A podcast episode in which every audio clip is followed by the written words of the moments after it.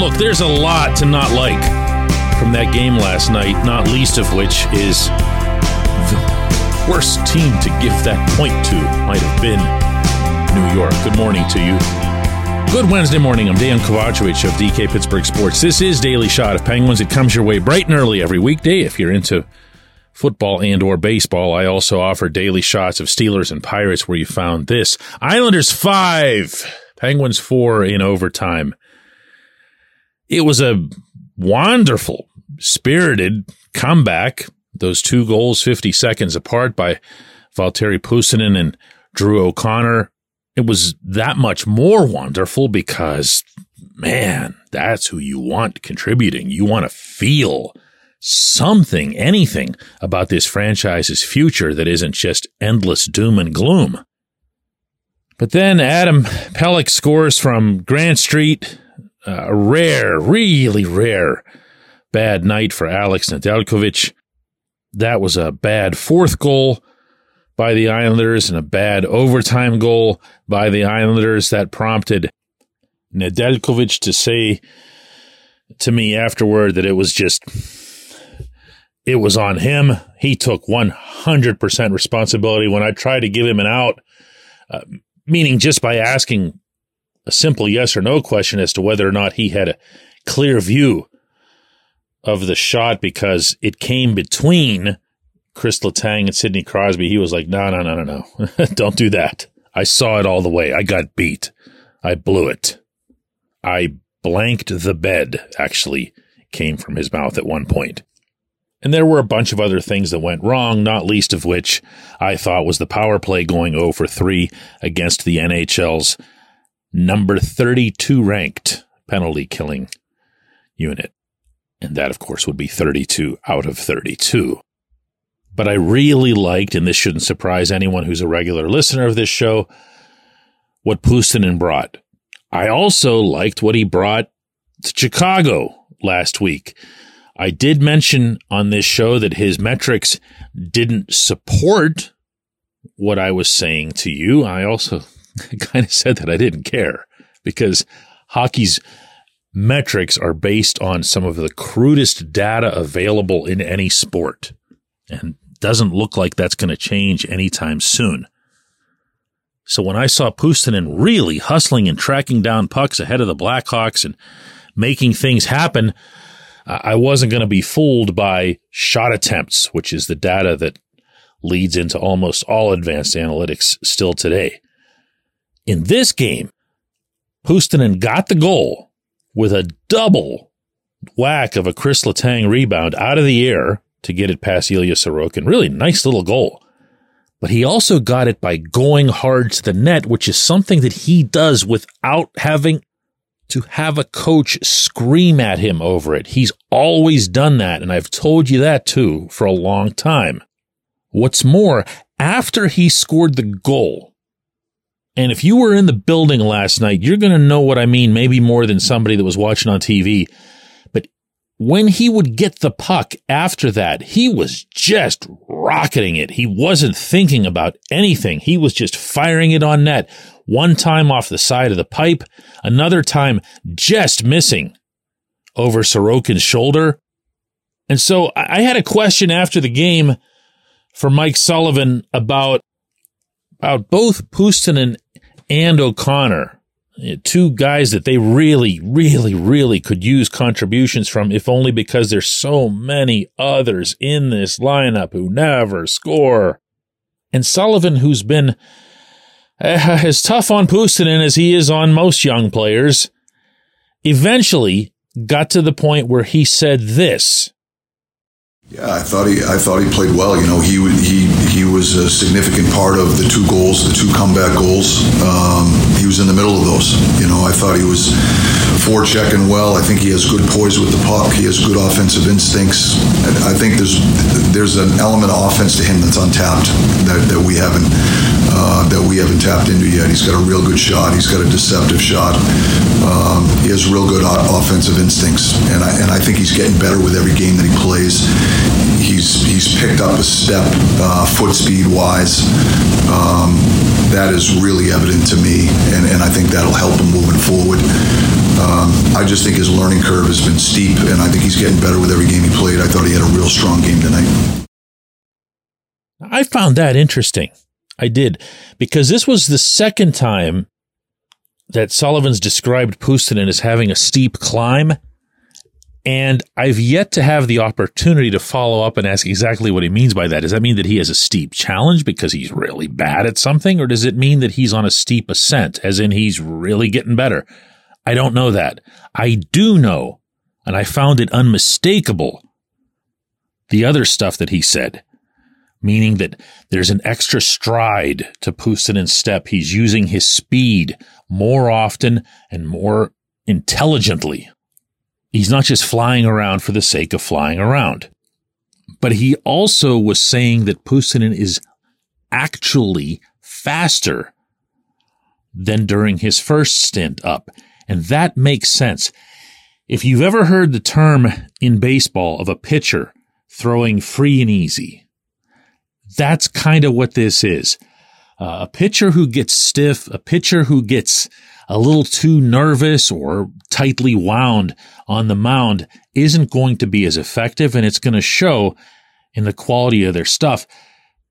Puustinen was very much that when he first came up. And I've said that to you as well. When he joined the team, he looked like he was looking around to get autographs from everybody and grossly overpassing. So he goes back to the AHL. And I know for a fact that he received more than a little bit of advice while down there. He needs to shoot the puck. Only way he's going to stay in the NHL as an offensive winger is to score goals. And the only way to score goals is to shoot the puck. Now, I'm not predicting anything grand for the young man, either for him or for O'Connor, but their contributions matter more than most. To put this another way, and this is way more up my alley, when you get to those advanced metrics that I mentioned that are based on shot attempts, Puustinen was on the rink for 12 Pittsburgh shot attempts and one New York shot attempt. That's some pretty solid 200 foot hockey. You know who played a whole heck of a lot more than Puustinen last night? Yeah, Jeff Carter. He plays a lot. It's not just that he still plays, it's that he plays a lot. And you know who had the worst such rate among all forwards? That's right, it would be Jeff Carter. Three Pittsburgh shots, 12 New York shots. When we come back, J1Q.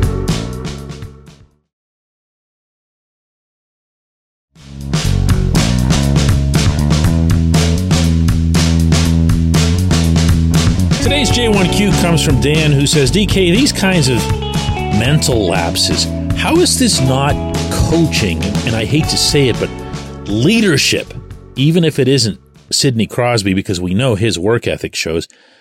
But this, this game was just so the pattern for two seasons now and more. Dan, I'm not so sure that it was. I mean, unless you just want to point to losing to the Islanders, which is something that the Penguins have been doing on a regular basis since 1975. I saw things in this game that actually were very different than the way they've been losing most often of late. Uh, they've gotten great goaltending from both Alex Nedeljkovic and Tristan Jarry for the most part, very few exceptions. And this was easily Ned's worst game. So that was different. They had what I thought were three mostly effective power plays. There was a part of the second one that was just torture to watch. And I know you know what I'm talking about. The part where they got into the umbrella formation and just passed across it, A to B to C to B to A. And the crowd started making this noise. Can I just break off here for a second? This noise, I don't even know what to do with this. I don't know how to describe it for you. If you were there, you know what I'm referencing here because you've never heard it before unless you were there also for the game Sunday against the Kings because it happened then too, where the crowd gets so angry with the power play even as it's occurring. And it doesn't yell, shoot. It doesn't do anything of the kind. It just screams like, I don't know, like a bad parent at a little league game or something. But okay, setting that aside now, the, the power plays, I mean, they were fairly eh, effective. They did some collapsing. They did a bunch of shooting. And I thought Ilya Sorokin was pretty good, like all night, other than the Marcus Pettersson flutter shot on the very first goal. But even that he can be excused for because all goaltenders will tell you that those mistimed shots or those mishits are some of the toughest to stop. I'd be lying if I told you I thought this team was going to come back the way they did, not once, but twice. I'd really be lying if I told you that I thought a couple of young guys were going to be the ones to get the goals. And I definitely don't think it's par for the course to have all four lines, but especially the top three, pitch in the way they did. I, I didn't think the fourth line was very good other than for a couple shifts, but the first three was pretty much spread evenly. But I also know that there is a huge divide between the way the public perceives overtime wins and losses and the way they're perceived in the locker room. I know every point matters. They know every point matters. They know where they are in the standings. But there's a big gap between that and looking at your overall performance and how well you played and how hard you played, and then having it boil down to a three on three freak goal or a shootout, you're going to have to take my word for it that they don't take those things too seriously, even in a setting like this. Don't be put off when you hear that either.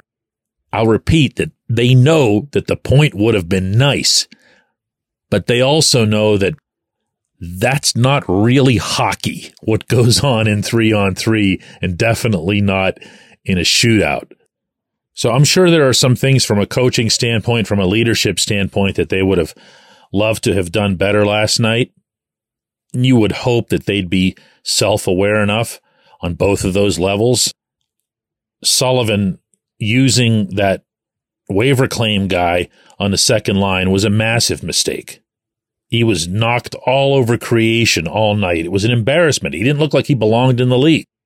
Sullivan sending Reilly Smith out to open the three on three overtime was wow. What in the heck was that? And right after demoting him willfully, demonstratively to the third line before this game? Wow. And from a personnel standpoint, going up to the GM, just the misuse, the misapplication, the misjudgment regarding Puustinen is just nuts at this point. Open your eyes, people. But don't cloud that with however upset you might have been when Adam Pelech's goal sailed by. That's an outcome thing. That's an overtime thing. That's just a, that's just a uh, it's just a punctuation that doesn't really come with a lot of weight as to how your team played, and it definitely has no bearing on you know, coaching or leadership or whatever. It was a 50 foot unscreened wrister that beat a goalie who's been very good for you all year. I appreciate the question. I appreciate everybody listening to Daily Shot of Penguins. We're going to do another one of these tomorrow.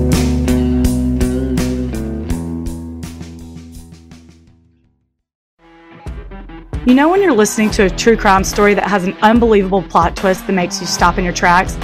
That's what our podcast, People Are the Worst, brings you with each episode. I'm Rachel. And I'm Rebecca. We're identical twins who love true crime cases that make you say, didn't see that coming, and we hate the people responsible for them.